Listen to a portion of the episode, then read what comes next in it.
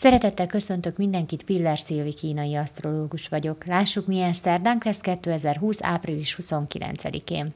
A mai nap a tánc és a táncművészet világnapja. A mai és a holnapi nap is erős tudásvágyal, tanulási, fejlődési energiával van áthatva, ami a most végzős diákoknak kifejezetten jól jön az érettségi erőtti véghajrában. Ma érdemes tanulni, olvasni, a tananyaggal foglalkozni, mert nagyon jól működik az elemző elménk. Könnyebb észrevenni az összefüggéseket, könnyebb megérteni a dolgokat.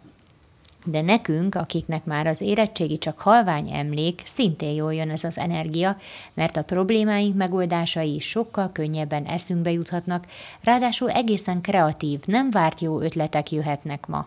Ma mindenki kicsit elfogadóbb, kedvesebb, segítőkészebb.